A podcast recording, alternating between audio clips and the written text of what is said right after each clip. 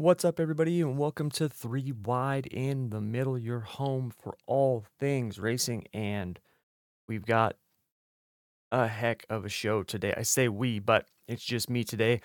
Flying solo once again. As you guys know, these last few weeks has been just crazy with the schedule for me and Keith. And uh, once again, not on the same time frame, unfortunately, but we do have a lot to dive into as we've got big news with the high limit all star acquisition. What does this mean for the world of outlaws? Does it mean anything? I've heard a lot of stuff being said out there about it. Um, people literally saying that this is the next CART IRL split. So I'm going to cover that and why I think that is just an absolutely absurd notion. We got NASCAR news is the last race of the round of eight kicks off literally tomorrow. We got qualifying today as it's Saturday, the time of recording this. Uh, drivers on the bubble, Ryan Blaney, 10 points above the cut line with both Denny Hamlin and Martin Truex Jr., two of the favorites going into the playoffs this year, sitting 17 points behind. So we're going to cover that and really dive into kind of the future of sprint car racing as uh, this news about high limit and all stars kind of led me down a path diving into money and um, purses schedules uh, talking to some uh, buddies of mine who you know race sprint cars and are in the know with a lot of these people and really really interesting stuff and i am going to be taking a completely different path on this high limit all star merger um, and what it could mean going forward because I actually think this could be the potential downfall of non wing sprint car racing. And I'll explain what I mean by that in today's show. So, ton of stuff to cover on today's episode. So, stick around.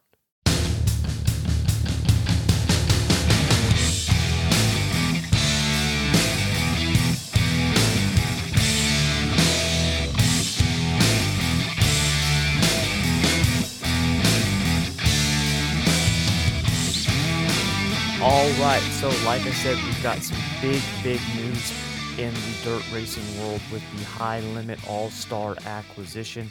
Um, you know, I'm just going to refer to it as high limit. All right. I'm not going to keep saying high limit all stars or the merger or anything. I'll just, when I say high limit, I'm talking about the high limit and the all stars. Okay. Um, and we're going to dive into that. That's going to be the bulk of the show today um, since basically it's just me going to be talking. Um, but before we get into that, I do want to cover a couple of things on the NASCAR front. We did have the race last week at Homestead.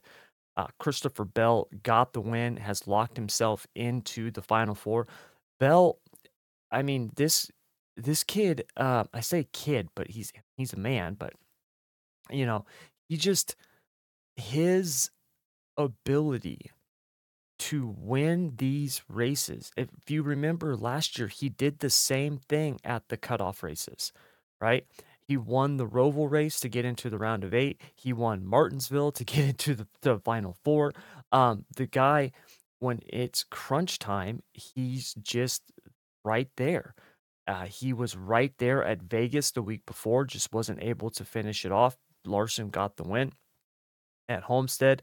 Bell was able to get the win. And if you look at the race, it, it's not like he was up there dominating the race. In fact, Ryan Blaney was probably one of the stronger cars. Uh, same thing with Kyle Larson um, through you know the first three quarters of the race. Uh, you know, at least the first two stages. So Bell gets the win. He's locked into the final four, and that essentially gives us uh, pretty interesting situation as we head into Martinsville. So right now, like I said, Bell and Larson locked in.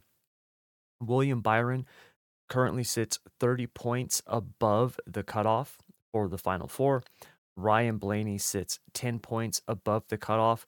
Um, you know, we will have at minimum one driver point their way into the final four. because this is the last race of the, of the round of eight tomorrow.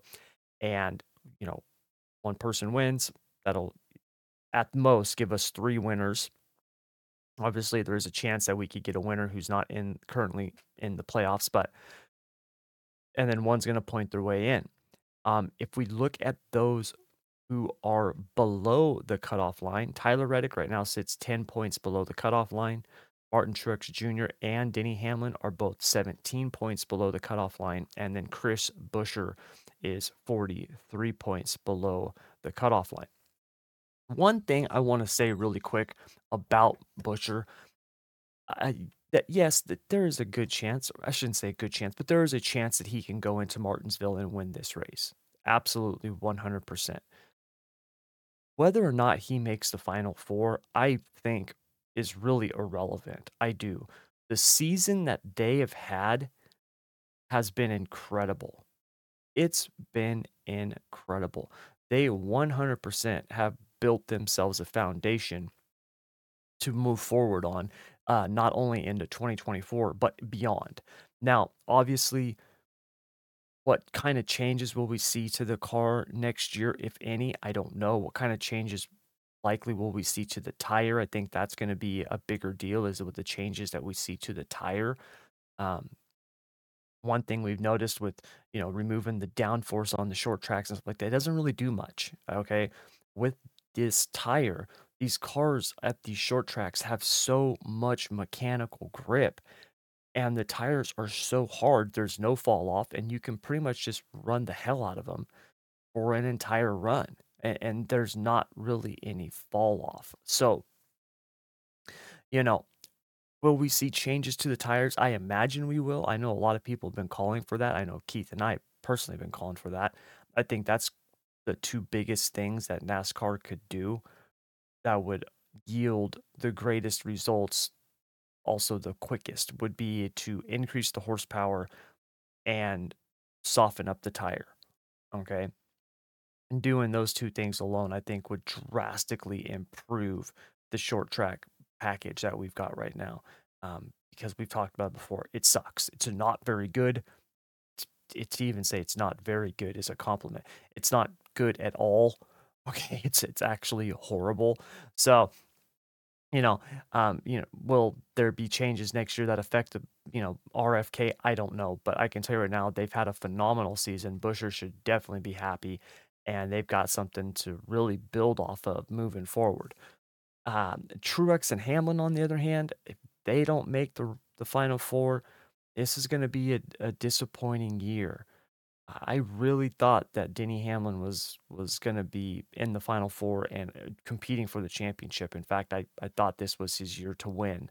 And if he doesn't have a phenomenal race in Martinsville, uh, he's going to be on the outside looking in, which would be sad. It really would. I would love to see Hamlin get a championship and, you know, really cap off what has been an incredible career you know, a lot of people call him the Mark Martin of this generation. That you know, folks, that's not a uh, that's not an insult. okay, um, being called the the uh, the Mark Martin of this generation is not an insult. You know, yes, Mark Martin did not win a championship in NASCAR, but in the NASCAR Cup Series, but when you look at the career he had, it was incredible. And he is one of the greatest drivers in the history of NASCAR. He is. He's incredible.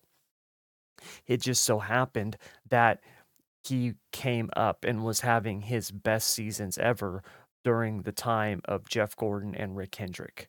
You know, it, it was one of those things like you go back and you look in the 90s at the great players that never won a championship because of Michael Jordan and the Chicago Bulls. He had a two year run with the Houston Rockets winning back to back when Jordan was playing baseball. Other than that, you know, it was the Bulls that you know that that's who dominated the 90s. And you have people like, you know, Charles Barkley, you know, the, the some some great great players that could not get a championship because of Jordan, right? Patrick Ewing, right? You look at those Knicks teams, you look at those Indiana Pacers teams.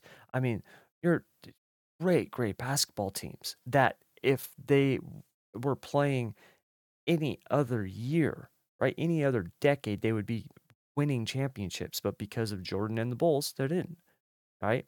Those Utah Jazz teams Stockton and Malone did not get a championship because of Michael Jordan and the Bulls. And it was the same thing in the late 90s, early 2000s. Are you talking about that time with Hendrick and Gordon just dominating? And then obviously Jimmie Johnson, Chad Knaus come along.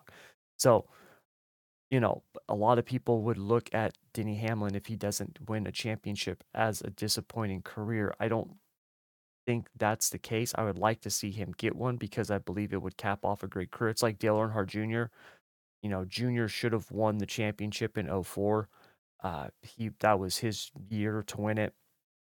You know, he had that stupid penalty at Talladega for saying, you know, shit in his interview, which was dumb. I mean, and it just got wrecked and uh, there goes the championship, right? They won that race at Phoenix. They, I mean, they they basically that was they had the championship locked up. They were going to win it, and they didn't. And that was his really that was his best shot at doing it. It would have been the best championship for him to get, being that you know a couple years after Dale Senior dies, DEI had kind of been propelled. You know, those first few years after Senior was gone, before things really started falling apart and they had six wins that year. I mean, they were hands down, that was their best year. And, you know, Junior never got that championship. Got to Hendricks, started off good. Um, you know, had a couple of really good seasons, made the, you know, made the chase, the playoffs, that type of deal. And then unfortunately had issues with concussions. You know, it's it's just one of those things that happens. But another driver who never got a championship and uh, you know is looked at differently because it because of it. I was hoping this year Hamlin was going to get a championship because I don't want him to be looked at that way because he has had such a great career and make no mistake about it, it is a great career. But right now it is not looking good. So anyways, uh, just some thoughts on the playoffs will obviously be taken a much deeper dive into the final four after we know who those drivers are. We'll be making our championship picks, final championship picks, uh, heading into Phoenix. But last bit of news um, in the NASCAR world before we move on to the dirt side of things, because we got a ton of stuff to cover on the dirt side of things. Uh, NASCAR announced that they will not be reclaiming Rick Ware's 51 charter, even if they finish in the bottom three of charter teams. Now, if you guys remember NASCAR with this charter rule, they essentially came out and did this bottom three, three years in a row situation where if you were a charter team and you finished in the bottom three of points in, of charter teams three years in a row, they could reclaim your charter and then sell it themselves. Um, NASCAR is not going to be doing that to Rick Ware Racing. Now, the biggest reasons for that is Rick Ware's alliance with RFK. They're using Roush Yates engines and then signing Justin Haley. Uh, they're showing that they are wanting, they're committed to performance. They are committed to improving and racing up front you know, this rule was put in place to prevent teams from doing, you know, the old start and park where, hey, we're guaranteed X amount of money now with this charter. Let's start the race and then we'll just park it, collect the paycheck, and then go to the next schedule, next next spot on the schedule. That's why this was put in place. That, you know, the Rick Ware Racing is not doing that. Um, you know, and they're showing that they're not doing that. You don't make the commitments that they've made to start and park your car. That's that's not what they're doing. So they have announced that they NASCAR's announced they will not be exercising that, which is good. I don't think they should. Uh, be the last thing you want to do is punish a team who is making the investment to improve. You know, you don't want to be like, hey, well, I'm glad to see you're you're got this new alliance with RFK and that you just signed Justin Haley. Um, but you know, pff, these last three years, sorry, man, we're taking that charter from you and you're gonna be out 30, 40 million dollars because you could have just sold it yourself. Like that's yeah, that's not cool. So Glad to see NASCAR's not doing that, and hopefully Rick Ware Racing will will see that turnaround um, that everyone's been waiting for. Uh, you know, building on these recent investments. So that's going to do it all for the NASCAR side of things. But when we get back from the break, we got a ton to get into, a lot, including the the uh, Dirt Track World Championship at Eldora. What a crazy weekend that was. And then all kinds of news on the sprint car front, plus a big dive into the cost money. And I'm going to shed some light on why we are seeing the top non wing drivers going wing racing and why this high limit all star tour could cause even more of that. So stick around.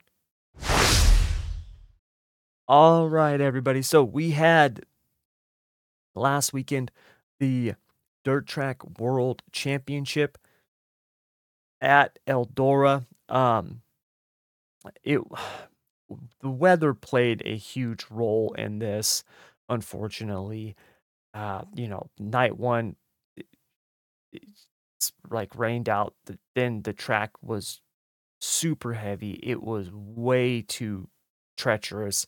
Um, we saw these nasty ruts forming. We saw in what was it, the steel block late model series cars I just launched. Uh, they stopped the racing because the track was too dangerous. It picked up the following day, and it was still very fast, very bumpy. You had to be on the throttle. It was completely different than what we typically see at Eldora. Now, the race itself was an absolute just battle of attrition. Unfortunately, Ricky Thornton Jr., uh, rough night for him. Um, you know, Don Jonathan Davenport obviously did not have a great night himself, and he was really one of the uh, he, was probably the favorite going into uh, the going into the um, the event. Uh, you know, Superman has really, I guess you would say, you know, dominated uh, Eldora. I mean, obviously, this last year at the World 100, Hudson O'Neal beat him, but you know, Davenport's record at Eldora has been pretty freaking incredible, and uh, he just had a was not the typical Jonathan Davenport weekend at Eldora. We saw uh, a bunch of drivers. I mean, there eh, there was, dude, I think there was like 10 cars on the lead lap or something. It was it was something insane. It was it wasn't a lot. And uh the vast majority of the field, you know, had spent time in the pits. Brandon Sheppard, who won the race, was in the pits at the beginning of the race. You know, we saw cars breaking suspensions and losing tires and just craziness because of the track. And coming down to the end, you had Devin Moran, who nobody gave a shot to win the championship. He was like the the fourth wheel, man. Like I mean, he just people just like blew him off. It was oh Hudson O'Neal, oh Ricky Thornton Jr., Jonathan Davenport, and then it was like oh yeah, Moran's made the final four too. Well, he doesn't have a shot. Like that's how it was looked at. And here we are clicking down the laps, and Devin Moran is in the catbird seat to win this championship. Now Hudson O'Neal climbs up gets up there. Those two are battling, and it comes down to the wire as Sheppard is running out of fuel on the last lap. And Hudson O'Neal throws a slider. He ends up getting past Moran. I mean, it was tight and beats him to the line, wins the championship.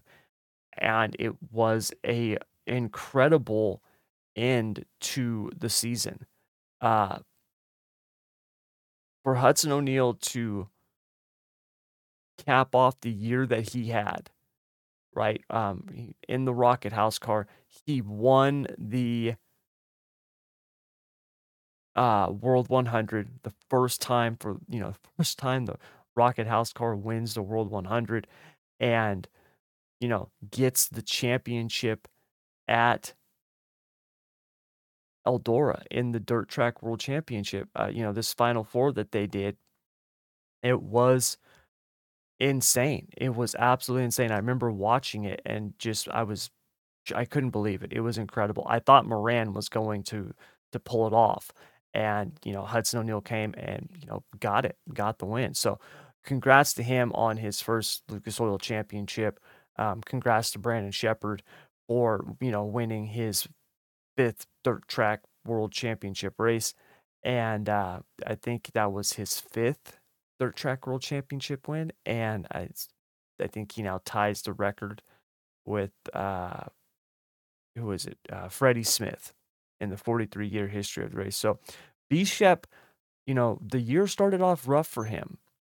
Uh, they they were not doing very good at the beginning, but you know, going from Rocket to Longhorn, they've got things figured out, and he is looking good. I think they are going to definitely be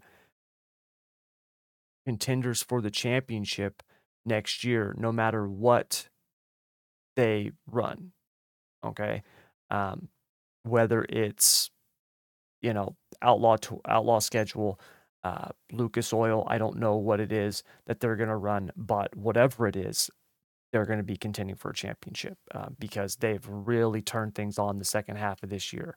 And I would look to, for them to continue that heading into the World Finals next weekend at Charlotte. So, congrats to those guys on the late model side. Lucas Oil season's now done. We do, like I said, we got to wrap up the World of Outlaws series um, in the late models at the World Finals. Uh, pretty much Bobby Pierce has got that championship locked up. You know, he's dominated that that series this year, and um, it's going to be scoring his first outlaw championship at the World Finals, and then yep, then we got the offseason. So, anyways, moving on, we got obviously the the big news is high limits acquisition of the All Star Circuit of Championships.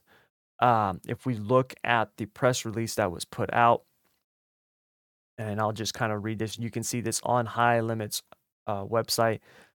It says that the High Limit Sprint Car Series has finalized the acquisition of the All Star Circuit of Champions. NASCAR Cup Series champion Kyle Larson and four time World of Outlaws Sprint Car Series champion Brad Sweet will take ownership of the regional series owned by three time NASCAR Cup Series champion and Eldora Speedway owner Tony Stewart.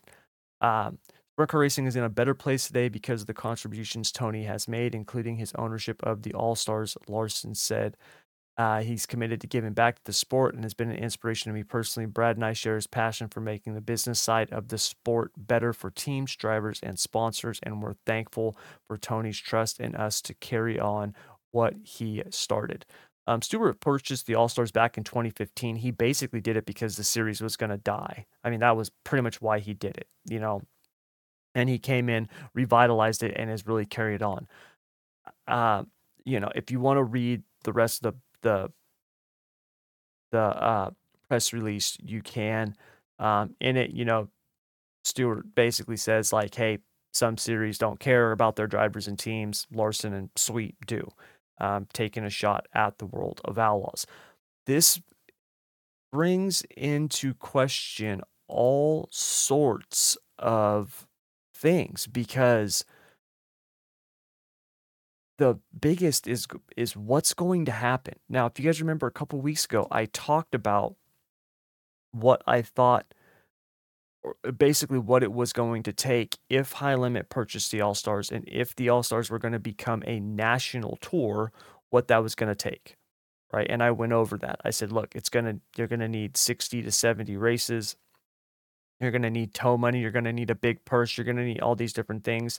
And oh, by the way, we already have that. It's the World of Outlaws.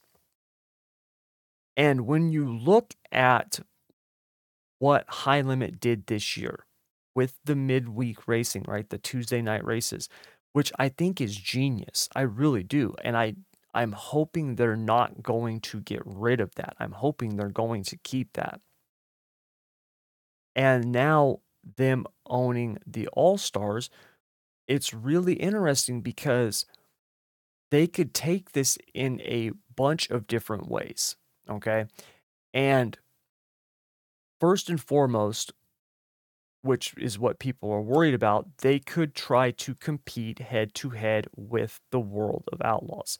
Now, I have heard people talking about how this could potentially destroy sprint car racing as we know it. This is literally the next coming of CART and IRL, which is one of the most misplaced and misguided comments I've ever heard. Those they're not even on the same plane, okay? The CART and IRL split, if you go back and you actually look at what caused that, you had a sport, okay, in CART where you had the haves and the have-nots. Essentially, at that time, if you remember, you know, and this was going on for years, but you had teams that were spending millions of dollars. There was only a couple of competitive teams at the top. They had the money to go out and win races, right? You had the, you know, the Penske's, the Rahals, those, right, the Andrettis, like that, the top teams. You had teams who literally it was like, okay, well, we need a Ford Cosworth engine to win. Otherwise, if we don't have one of those engines, we can't win. Well, we build those engines and we we've only got so many of them, so it looks like you're screwed, right? It was essentially the haves and the have-nots. You had Tony George, you know, that time the head of the uh, Indianapolis Motor Speedway. The entire series evolved around Indy. Make no mistake about it, IRL still revolves around Indy. Um, and they wanted a bigger say in it, right? You had the foundations laid for this split back in the late 70s. I think it was 79 or 80. Um, when USAC split with CART, right? The, the, all of the this stuff had been happening and there had been this butting of the heads for a very long time.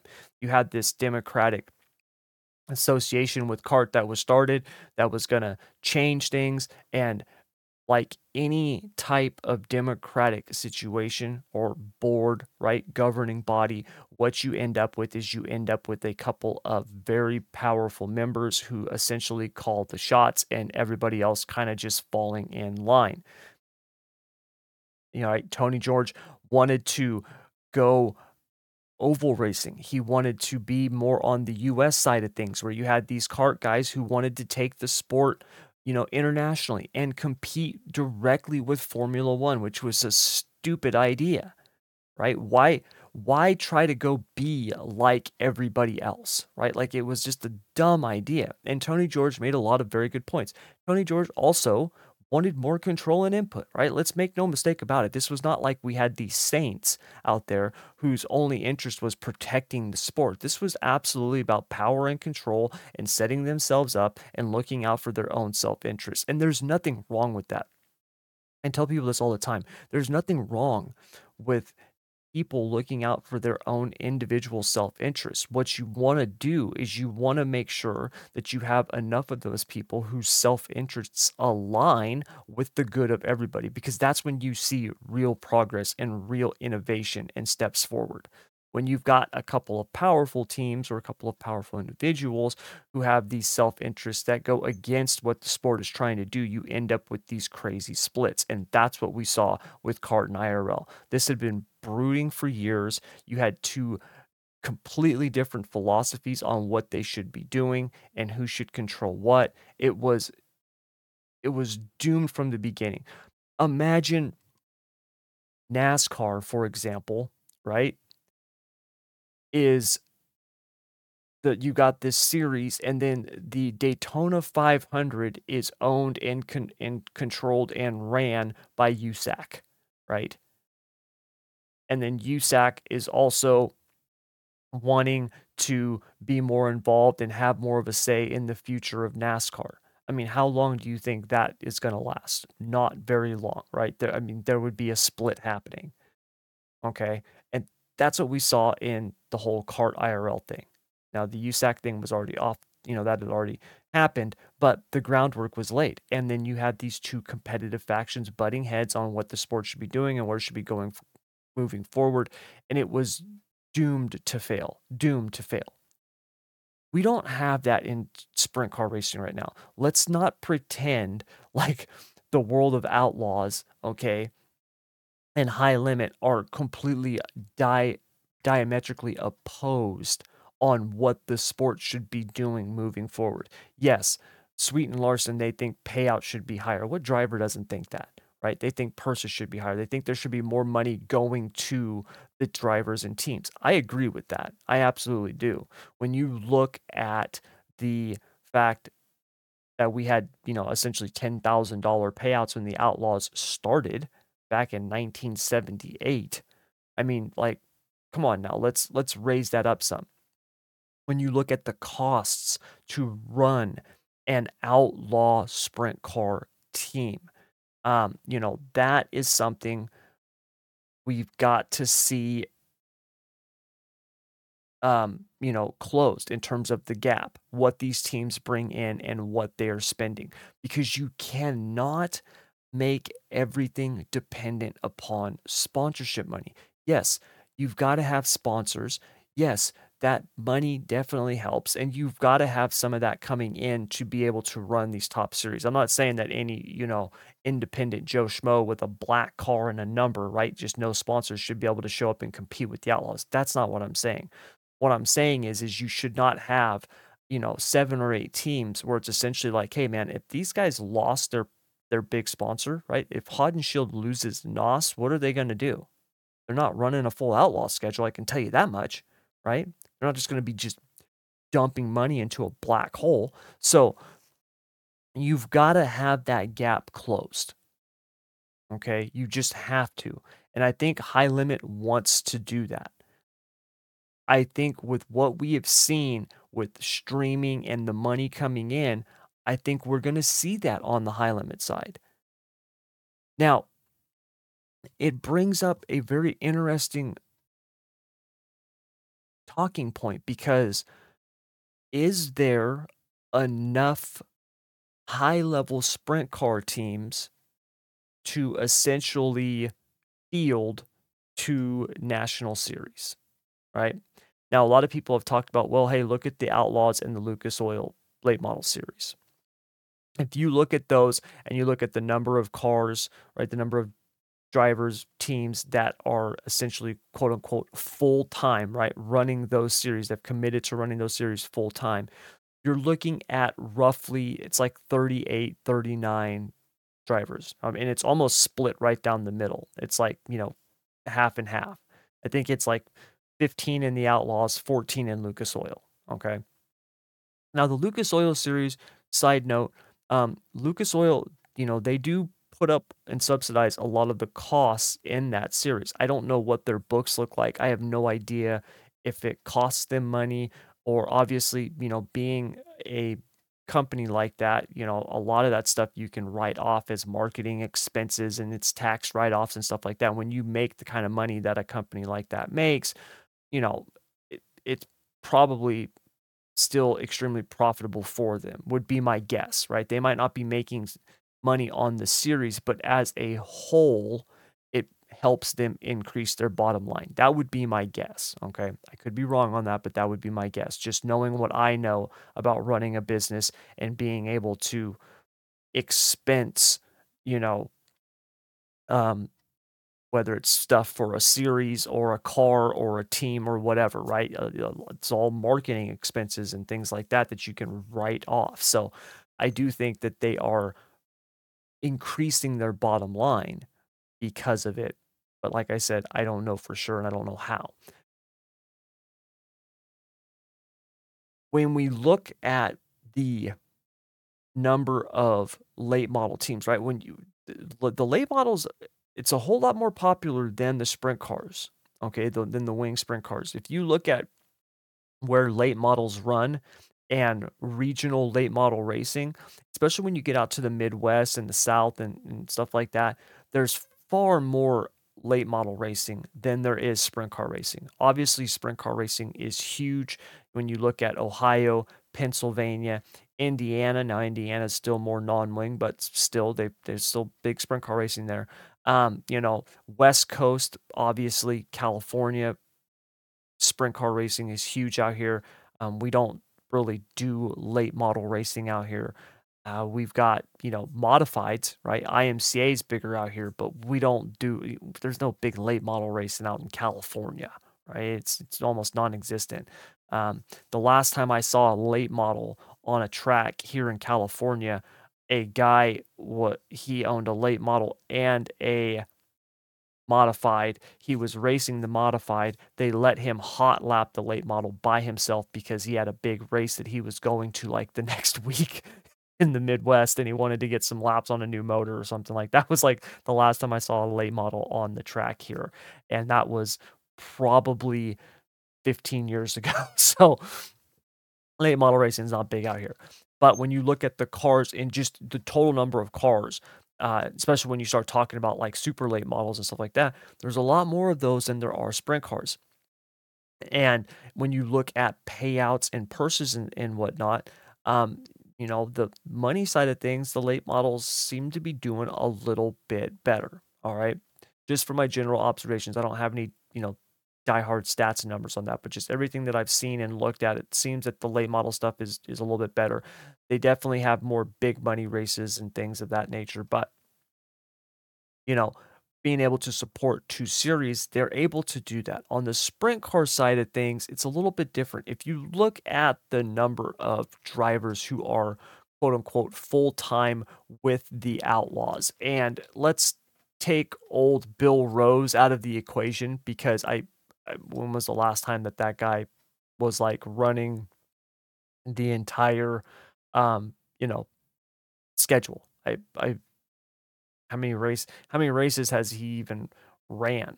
Um, is it half? I mean, like it, it's uh, it's it's not a it's not a lot. I mean, I think he's got like less than twenty starts on the year.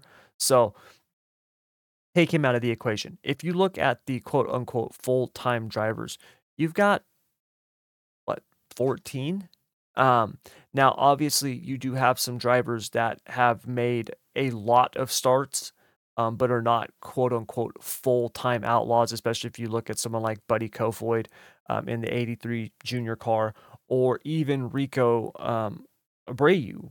Okay. That's another driver who has the ability to run a full time national tour, although I don't think he will. Uh, Eliason is another one, the 11 team. They're somebody who could also run full time. Um, obviously, you do have a lot more um, the you know Pennsylvania guys, right? You could start looking at the drivers like Brent Marks or even you know Macri, uh, Dewease, right? The the Kreitz car, um, you know Brian Brown, uh, Parker Price Miller, uh, Tyler Courtney, right, in the 7 BC, right? Like, so there's the, you know, Zeb Wise, right? That team. There are definitely teams out there who could step up and run a national tour, but will they? That's the question. Will they? And if you look at High Limit becoming a national tour that's going to compete with the Outlaws, we could see a split with the drivers. Now, here's the thing though, okay? If you look at the late model side of things, all right? There is far more crossover with the late model drivers than there is with the sprint car drivers and we don't see the drivers punished for this. This is something that I think a lot of people are missing. This is not a talking point that I hear made very often. Remember the sprint car side of things with the Outlaws, they had their, you know, little benefits package, right? Where it's essentially, hey, look, you've got four races that you can run that are non-outlaw shows. Once you run that fifth, your benefits, right, in terms of the points fund and whatnot, is cut. And then if you cross that next threshold, which is like 10 races or eight races or whatever it is, it's cut again. You don't have that on the late model side. You don't see that on the late model side, right? Bobby Pierce, who will win the Outlaw Late Model Championship, he ran a ton of races with Lucas Oil. He's got five wins with Lucas Oil. He was in more than 11, like more than 10 features. He's not getting punished. Brandon Sheppard, right? He ran 23 features with Lucas Oil this year. He's third in the points with the Outlaws. There is a uh, almost every outlaw driver on the late model side has ran a ton with Lucas Oil. Tanner English did, right? Uh, let's see, Brent Larson, Kyle Bronson. I uh, every one of them ran a, a significant. They ran way more than four races. So I don't understand why the sprint car side of things we've got to have this this rule in place. I don't I don't get why we've got to have that with the sprint cars and not with the outlaws. Another thing, if you look at the number of late model races with the outlaws, it's half. It is literally half of the sprint car races. It's half.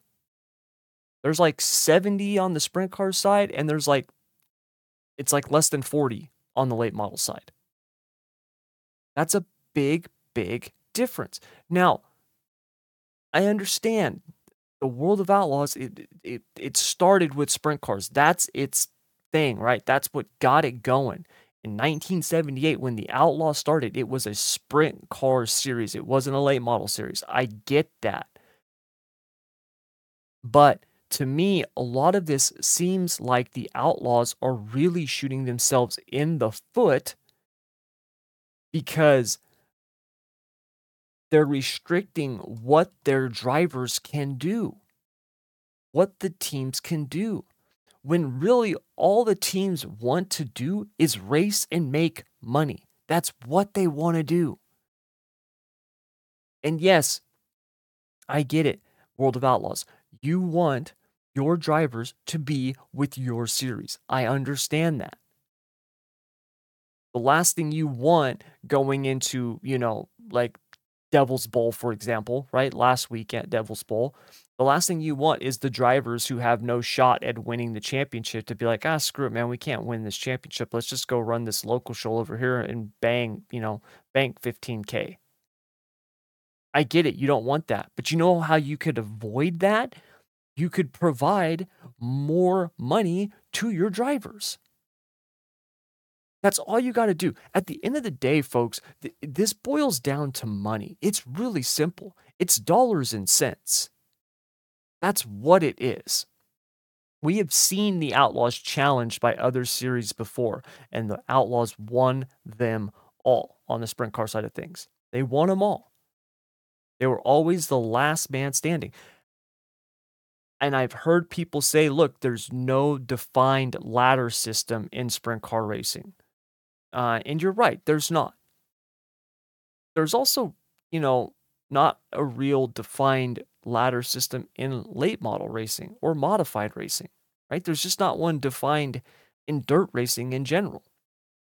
You know, people get mad that, oh, Knoxville Nationals, look at this clown in hot laps. He's out there as a rookie wrecking. Well, you know, you got to start somewhere. And every driver, even Brad Sweet, right, the four time defending champion, probably going to win his fifth championship this year, was a rookie in a 410 sprint at some point. So I don't think there's any way to get rid of that. And having a, a quote unquote ladder system, I, you know, right now, I think what we've had is the closest thing that we've ever had to a ladder system where you can run regionally, whether it's, you know, at your local track, and then you have regional sprint car series like out here in California we've got the King of the West we've got the SCCT which is a 360 series you look at Pennsylvania with all the stuff that they have with their track championships and their track you know their regional series and stuff like that and then you've got the All Stars, which is still a regional series, but it's on a much bigger scale. It is traveling, it is moving around. And then you've got the Outlaws. And for the All Stars to be, you know, step up, right? When, when we're talking high limits acquisition of them, for them to now be a national tour and compete with the Outlaws. If that's what happens, I don't think that's a bad thing. And I think if you could have those two series have do you have to run every weekend? You know what I mean? Like these guys run a ton. They really do. But I would say give them the opportunity to choose to run that much. If you got somebody who wants to go out and run 100 races, then by all means do it. But don't force them to run 100 races in your series. You know, that's that's my thing. You know, is it really is it going to kill the Outlaws if they if they pare back to to 50 races, right? Is it going to be the end of the world if they pare back to 50 races? And then open it up and say, hey, you guys, if you want to, if you want the points fund and whatnot, you got to commit to running the Outlaws, but you can also go run other series, right? You can go run other events. We're not going to put a cap on what you can do. Because I really do believe if the Outlaws didn't have that, we wouldn't see this. Because, like I said, this is, it's about money, which brings us to the next portion of this episode. Now, when it comes to the money, um, this is really, you know, and when we look at the series and the drivers, right? Where, where are we are there going to be enough drivers? I mean, when you look at it, right, we've talked about it. Could there be enough and all these different things? When you look at the money side of things, um, and who this could really hurt. I actually have a completely different view on this than the vast majority of people out there. Because I don't think we're going to see the you know, quote unquote downfall of wing sprint car racing, right? If if High Limit goes to a national tour, what I think we're going to see is actually the downfall of non-wing sprint car racing. Uh, I think this is going to hurt USAC. I, I really do. And I know that that is not something that people are talking about, that has even been brought up. But to me, that's who I see getting hurt the most by high limit because there is an enormous pool of top level known talent, right? When we start looking at the USAC drivers, when you look at a, a Justin Grant, a Brady Bacon, a, a Emerson Axsom, right?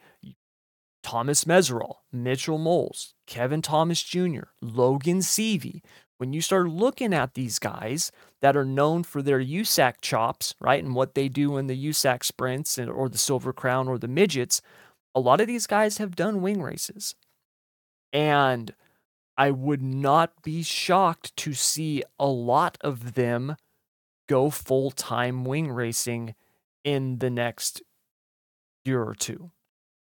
And I'm going to break this down for you so you know why because we've talked about this in the past before. Me and Keith have talked about the money side of things. You know, we've we've talked about how we miss seeing Tyler Courtney running the the midgets and the sprint cars.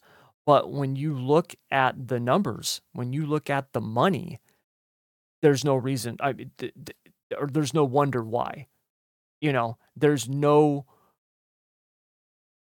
hiding it right? When you see the numbers, you're like, oh, that's why Buddy Kofoid is running a wing car so much, right? Like that's why Tyler Courtney went and ran full time with the All Stars the last few years.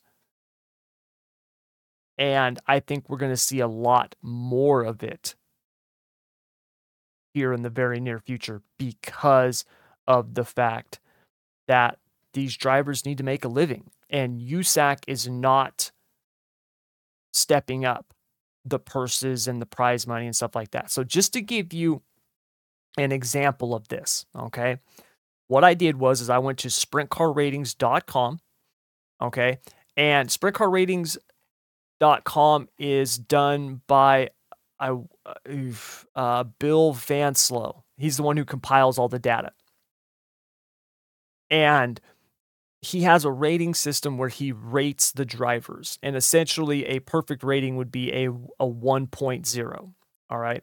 If you look at the, the top rated drivers right now, and ratings are based off of, um, you know, the, the races they win, their wins, the, the, their average finish, the level of competition, right? Uh, the money they've earned, all of that is taken into account. So, for example, right now, the number one rated driver as of October 23rd, 2023 is Brent Marks. He has a rating of 0.7, call it 0.76. He's the number one rated driver. If you look at the number two rated driver, it's Kyle Larson. Okay. Now, even though Kyle Larson has ran a fraction of the races as Brent Marks, he's at a 0.7429. He's right behind Brent Marks. But when you compare the fact that, hey, he's had 17 wins in 56 races, where Marks has had 33 wins in 158 races, you can see why that gap's been closed. But, anyways, I say that because he tracks the money. And so, if we look at the money from 2022 and 2023 for both winged 410 sprint cars and non winged 410 sprint cars because he tracks both of them. All right.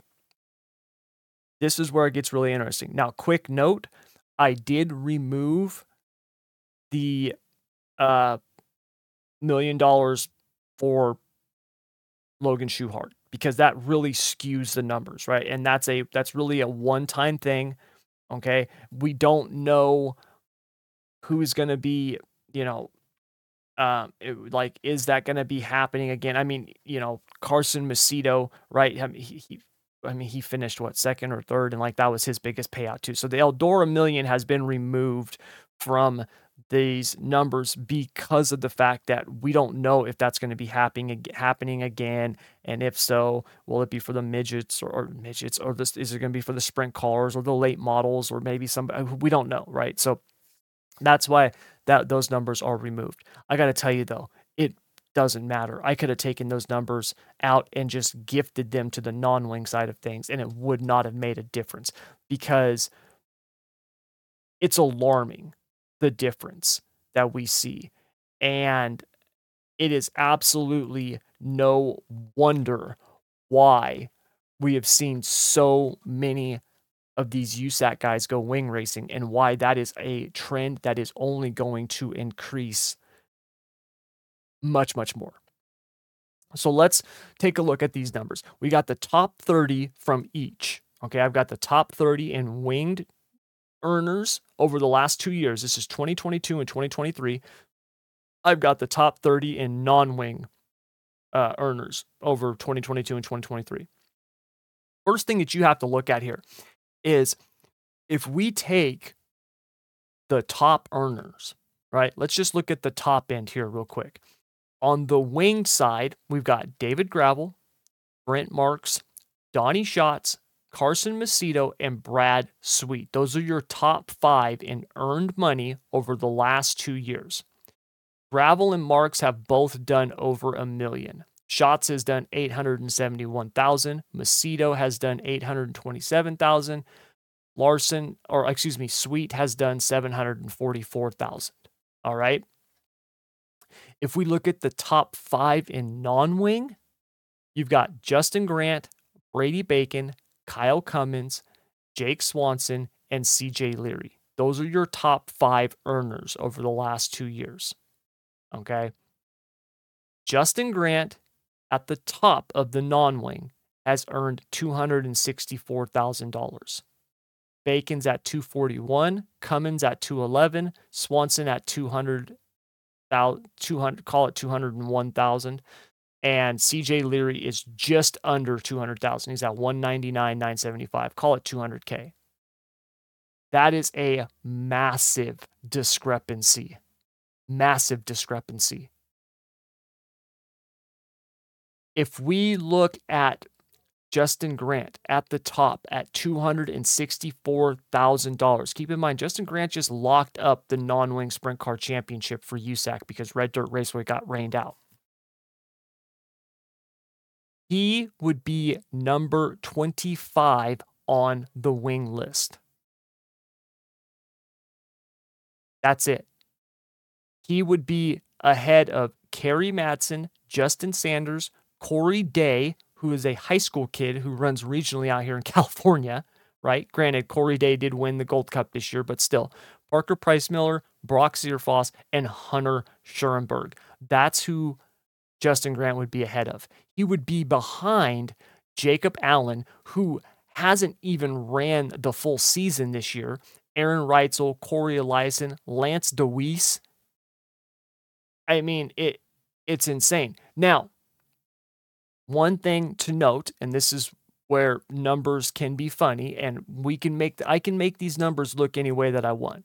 Because one thing to note is, is we can look as we be like, well, Tommy, I mean, over the last two years, right? Justin Grant, the highest money earner in the non-wings, he's only run 90 races, where Gravel has run almost twice that many at 153. So true, a lot more winged races, okay? A lot more winged races, which means your opportunity to earn money is also greatly increased. But if you look at it based on a per average, it's still not even close, right? Where you've got David Gravel, and let me calculate this real quick. So if we look at Gravel's total money by his total, David Gravel is averaging almost $7,500 a race. Okay, where Justin Grant and let me do this right here because I can do this really quick. Uh, that divided by that. Justin Grant is averaging just under three grand a race. Okay. So 7,500 versus three grand. All right. Now, once more, right? We can make the numbers look all kinds of ways. So let's kill some more arguments here. Uh, Tommy, that's David Gravel, the the the the top, right? I mean, what about the rest of the field, right? Because it's, I mean, up the top drivers, of course, they're doing phenomenal. Of course, Kyle Larson's crushing it because he only comes out and runs the biggest races, right? So that kind of skews the numbers. Okay, well, let's take another look here. If you look at it based on, let's look at the bottom drivers, all right? The bottom of this top 30. Okay. If we look at the bottom five, like I said, you've got Hunter Schuerenberg, Brock Zearfoss, Parker Price Miller, Corey Day, and Justin Sanders. Keep in mind, Corey Day and Justin Sanders are for the most part regional drivers. Yeah, they run some outlaw stuff or they ran some high limit stuff this year, but for the most part, they're out here on the West Coast in California. Okay, like it's not like they're running full time outlaw or full time even all stars. Okay. Those guys, Sanders averaged th- over 3K. Corey Day, 2,800. Parker Price Miller, 1,800. Brock Zearfoss, just under 1,400. And Hunter Schuerenberg, right about 1,600. That's per race. That's the money that they're earning per race based on winnings. All right. Justin Sanders, who's at 3K per race, he averages more money per race than all of the non wing drivers. All of them. He averages more than Justin Grant, who's at the top of the money list in the non wing sprint cars. Corey Day averages more than all of the non wing drivers except Justin Grant. So Brady Bacon, who's the number two money earner, averages per race less money than Corey Day. And Bacon has ran 92 races and Corey Day has ran 86. Corey Day has 15 wins over the last two years. Bacon has 16 wins.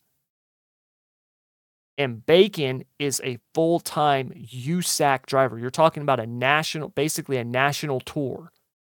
All right, I know it's more regionalized because of that type of racing, but still, Okay. That is considered a national tour. Corey Day is out here running King of the West. Yes, he, he ran the outlaw swing and stuff like West Coast swing, but you know, ran a few all-star races, but he's doing King of the West. Some of these other drivers, right? who are, keep in mind, you guys, they're the top of the food chain when you look at them in terms of USAC sprint car drivers, right? Like if you were going to start a USAC sprint car team, these guys would be on your short list of drivers that you would want to hire. Kyle Cummins, $2,800 a race. Jake Swanson, 1600 Leary, two grand. Robert Ballou, 1700 Logan Seavey, under $1,300 a race. Matt Westfall, 1000 Kevin Thomas Jr., 1300 Mitchel Moles, 1236 T-Mez, just over a grand is what T-Mez averages per race. The number of drivers on the total money, okay, over the last two years, the top 12 for the non wing sprint cars did six figures, made over a $100,000. That's Grant, Bacon, Cummins, Swanson, Leary, Ballou, Axsom, Seavey, Rogers, Westfall, Kevin Thomas Jr., and Chase Stockton. Ricky Lewis was close. He was at 92,000. Okay, that's total money. Total money. The lowest driver in the top 30, Hunter Schuerenberg, did 194,000. He did more than everybody minus the top five on the non wing side.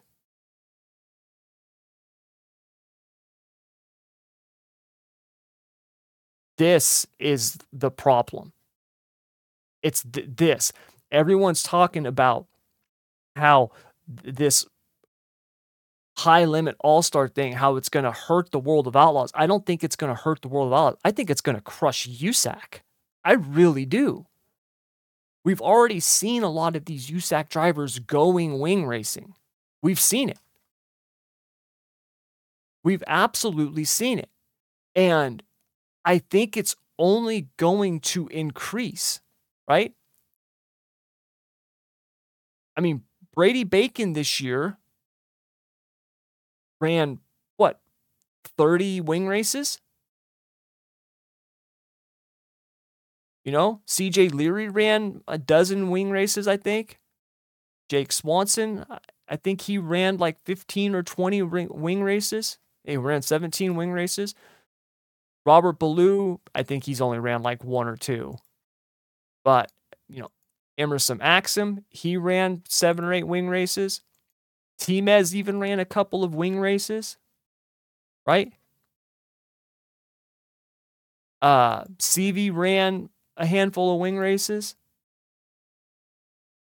And keep in mind, they're talking about 410 wing races. They're not counting, you know, the 360 wing races that some of these guys did, right? A bunch of them were back here in California last weekend running Trophy Cup because it's a huge 360 sprint car event. So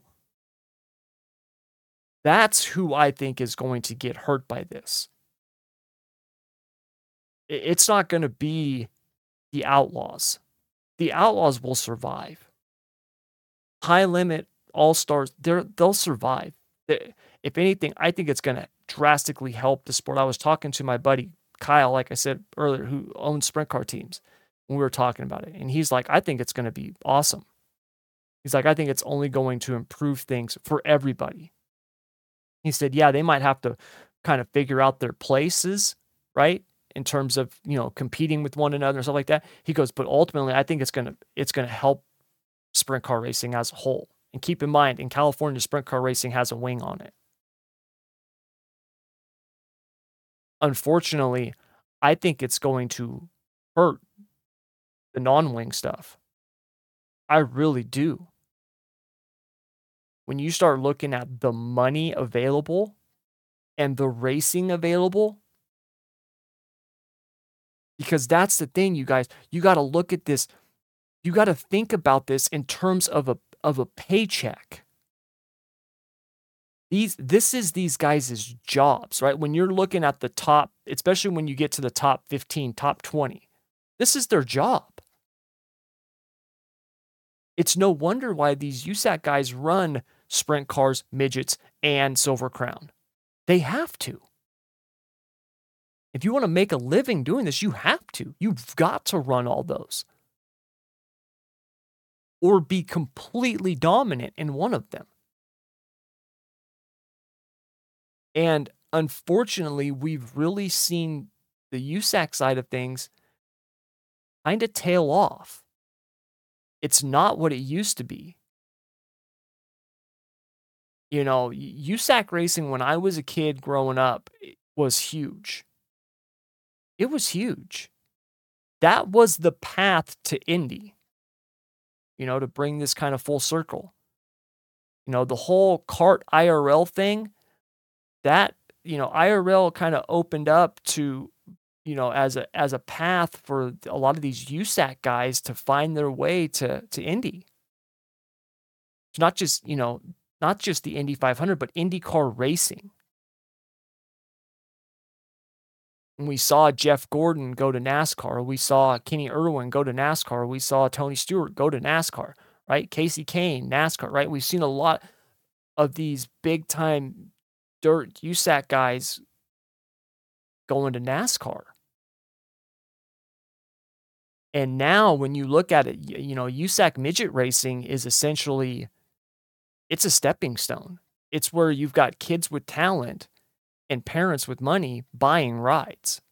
Right? Yeah, you've still got the the Justin Grants and the T Mezzes and the Logan C. Like you've still got those guys who are who are hired, right? Who are being paid X amount of money, whether it's a percentage of the of the of the winnings or a salary, whatever it is. but it it's it, midget racing is not what it was. It it really isn't. When we were running midgets out here, when I was working on midgets and running midgets, I remember running a USAC Western State show, and there being 40 cars for a USAC Western State show. It wasn't the national midget series, it was the Western States. We'd show up to a national event, there'd be 60 midgets there. Now, it, that's not the case. And the guys who were running them were legit drivers. Legit drivers, right? Oh, you know, you had Jason Leffler and Ryan Newman and Tony Stewart and uh, Damion Gardner and JJ Yeley, you know, Casey Kahne, just top of the food chain midget drivers. I mean, legit Cory Kruseman, Dave Darland, right? I mean, just all these guys, just legit midget drivers. That's not really the case anymore. You know, it's just, it's not. It's really fallen off. You've got a handful of those guys who are who are well-known veterans of the sport, and then you've got a lot of up-and-coming kids. And and I'm not saying that's a that it's a bad thing. You know, don't don't misconstrued what I'm saying as as negative. What I'm telling you is that it's changed and it seems that it's lost a lot of the shine that it used to have. Midget racing was seen in a far more uh, brighter light than it is now. Same thing with the non wing sprint cars they were a much bigger deal than they are now. Right? Like that used to be a legitimate decision for drivers. You know, I, I, remember guys coming up out here in California who had talent, and it was a legitimately difficult decision. You know, you'd have somebody who had some talent, they'd be like, "Man, I got a got a ride offer, go back to Indiana, and I can run, you know, USAC sprints, or I got a midget ride." or you know i've got this opportunity so and so wants to run you know the back then it was like the golden state challenge or something like that. Was a west coast you know series 410 series. Want to run that and then we'll do the outlaw swing on the west coast at the beginning of the year and at the end of the year. Um, you know they're like and it depended on what they wanted to do. Like if you wanted to go to nascar you went usac racing or you wanted to go to indy. If you wanted to to go with the Outlaws, if you wanted to be, you know, your goal was to be the next Steve Kinser, well, then you went, obviously, you went sprint car racing. And now you've got guys who are, they want to be professional dirt racers, which is awesome. The fact that you can be a professional dirt racer is incredible. That you can make a living driving a dirt car is freaking amazing. And unfortunately, when it comes to the money, we're seeing more and more of these guys having to put the wing on the car because that's where the money is. That's where the money is. And I think if High Limit decides to go national, right? Even if they don't go national, but even if they if they if they do what the All-Stars were doing and they just up the purses, right? They increase the purses, they increase the points fund. I think you're going to see even more of these USAC guys wing racing. I think you're going to see a lot more of it. Because you've got to get drivers from somewhere. And if you're a team and you've been operating regionally, and now all of a sudden you've got this opportunity to run more of these races and earn more money and do what you love but maybe your your driver right maybe he's he's he's good right out here he's good for California but he's not a he's not a national level driver well now Maybe you go get yourself a a Kevin Thomas Jr., a Logan Seavey, a Brady Bacon, right? A T-Mez. Maybe you go get one of those guys and say, hey, how'd you like to run 40 or 50 wing races this year? You'll make a lot more money. Because when you look at a difference, right, in terms of the top 30 in payouts, if you looked at it on a on an average race, on a on a per race basis in terms of money, the top 30 in non-wing sprint cars average $1200 in earnings. The top 30 in wing sprint cars average 3500. That's three times the amount. And last time I checked, those wing cars don't cost three times as much to run as the non wing cars. In fact, it's pretty close in terms of budget. Pretty close. The wing cars are a little bit harder on the motors because you've got that wing and then you've also got to get the wing right. Got to get got to get the wings, but overall, they're pretty much the same car. I mean, it's not like it used to be where you could literally just take the wing off and do a non-wing race the next day. You just block the difference, set it up different. It's not like that anymore. I mean, they're they're, two distinct cars now. But for the most part, if you're a non-wing driver, right, or you own a non-wing team and you want to go wing racing, uh, that's you can do that that's feasible. And if you have another potential series that wants to operate, you know, on a big time level like the World of Outlaws or maybe maybe not as big as the Outlaws, maybe it's just the All-Star level or bigger than what the All-Stars were. That's going to put out a whole lot more opportunity for drivers to make not just money, but good money. Because if you can average, think about this, if you can average two grand a race, well, now it's just simply a numbers game. How many races do I need to run to make $2,000? And even if you look at it based on a split, right?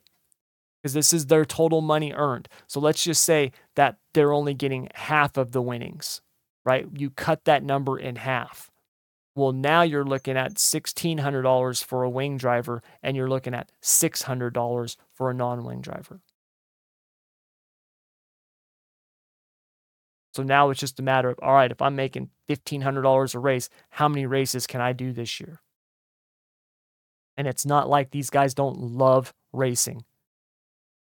If I had the talent of one of these guys and you said to me, "Hey Tommy, over the next 2 years you're going to run 150 races," I would I I would be thanking my lucky stars. I would be dancing. Okay? I, I would I would be celebrating in a way that I would not think possible. All right? I I really would. You know, don't get me wrong, it's these guys' job. And when something that you love becomes your job, you have a different mindset about it, but they still love it.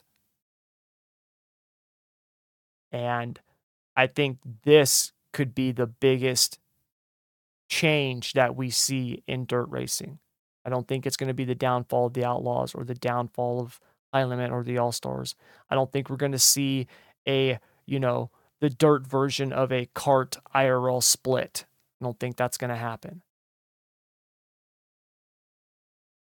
what I think is most likely is we see a lot more USAC guys going wing racing because obviously they're talented drivers. It's just a matter of adapting to that style of racing. And when you look at someone like a Tyler Courtney, who, I mean, just hit the ground running and is now one of the best wing sprint car drivers in the country, right? Obviously, he's uber talented, but when you look at someone like that who was able to do it, you look at a Buddy Kofoid, right? Like these guys who have made that switch,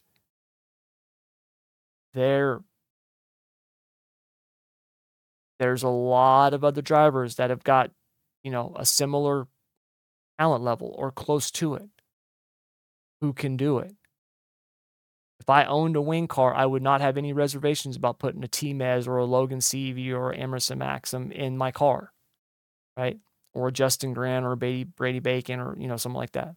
I'd gladly put them in my car. Gladly.